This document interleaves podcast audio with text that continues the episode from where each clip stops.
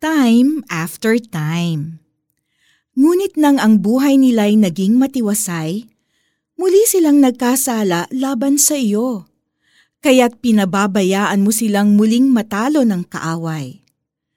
Ngunit kapag sila'y muling nagsisi at humingi ng tulong, pinapakinggan mo sila mula sa langit at paulit-ulit mo silang inililigtas sapagkat ikaw ay mahabagin. Nehemiah 9:28. May isang misis na palaging binibigyan ng one more chance ang kanyang asawa na labas-masok sa rehab center. Kapag bagong labas ito ng rehab ay kitang-kita ang kanyang pagbabago. Pero pagkaraan lang ng ilang buwan ay balik na naman ang asawa sa pagsasyabu. Sa panlimang rehab, napagod na ang may bahay at gusto nang gumibap. Mataimtim siyang nanalangin for wisdom. Tatanggapin pa rin ba niya ang asawa matapos nitong makumpleto ang rehabilitation program?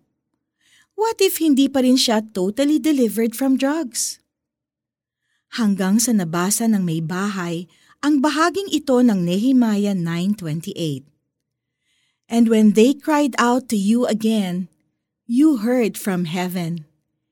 And in your compassion, you delivered them time after time.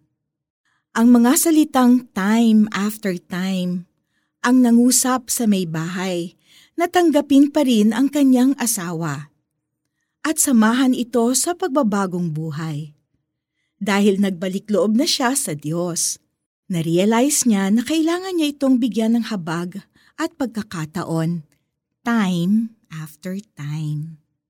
Maraming beses na sinubok ng mga Israelita ang pasensya ng Panginoon.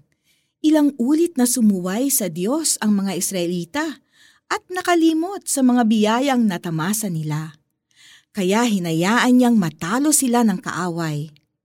Ngunit sa tuwing sila'y nagsisisi at tumatawag sa Diyos, ay paulit-ulit din silang inililigtas ng mahabaging Diyos. Nehemiah 9:28. Hindi nauubos ang habag ng Diyos. In the same way, paulit-ulit din nating bigyan ng pagkakataon ang mga taong nagbibigay sa atin ng problema. Hindi natin silang kayang baguhin, ngunit kaya natin silang ipanalangin na magbalik loob sa Diyos.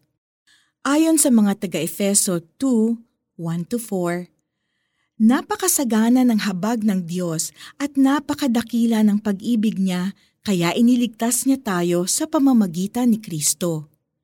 Sa ganyan paraan niya ipinakita ang kanyang grace and mercy sa atin. Gayon na lamang ang pasasalamat ng may bahay na hindi siya gumibap sa kanyang asawa dahil nagtuloy-tuloy ang pagbabago nito.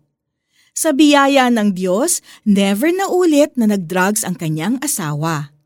Magkakasama nilang tinatamasa ngayon ang mga pagpapala ng Panginoon sa kanilang pamilya. Manalangin tayo. Lord, salamat na ang inyong habag sa akin ay bago tuwing umaga. Turuan ninyo akong maging mahabagin gaya ninyo. Gusto ko ring bigyan ng chance na magbago ang mga taong sumusubok sa aking pasensya. Sa pangalan ni Jesus, Amen. Para sa ating application, sino-sino ang mga taong sumusubok sa pasensya mo at nangangailangan ng iyong habag? Ipanalangin mo na makakilala sila kay Jesus at mabago ang kanilang mga buhay. Declare blessings sa buhay nila and do them acts of kindness. Mas maganda kung paulit-ulit. But as soon as they were at rest, they again did what was evil in your sight. Then you abandoned them to the hand of their enemies, so that they ruled over them.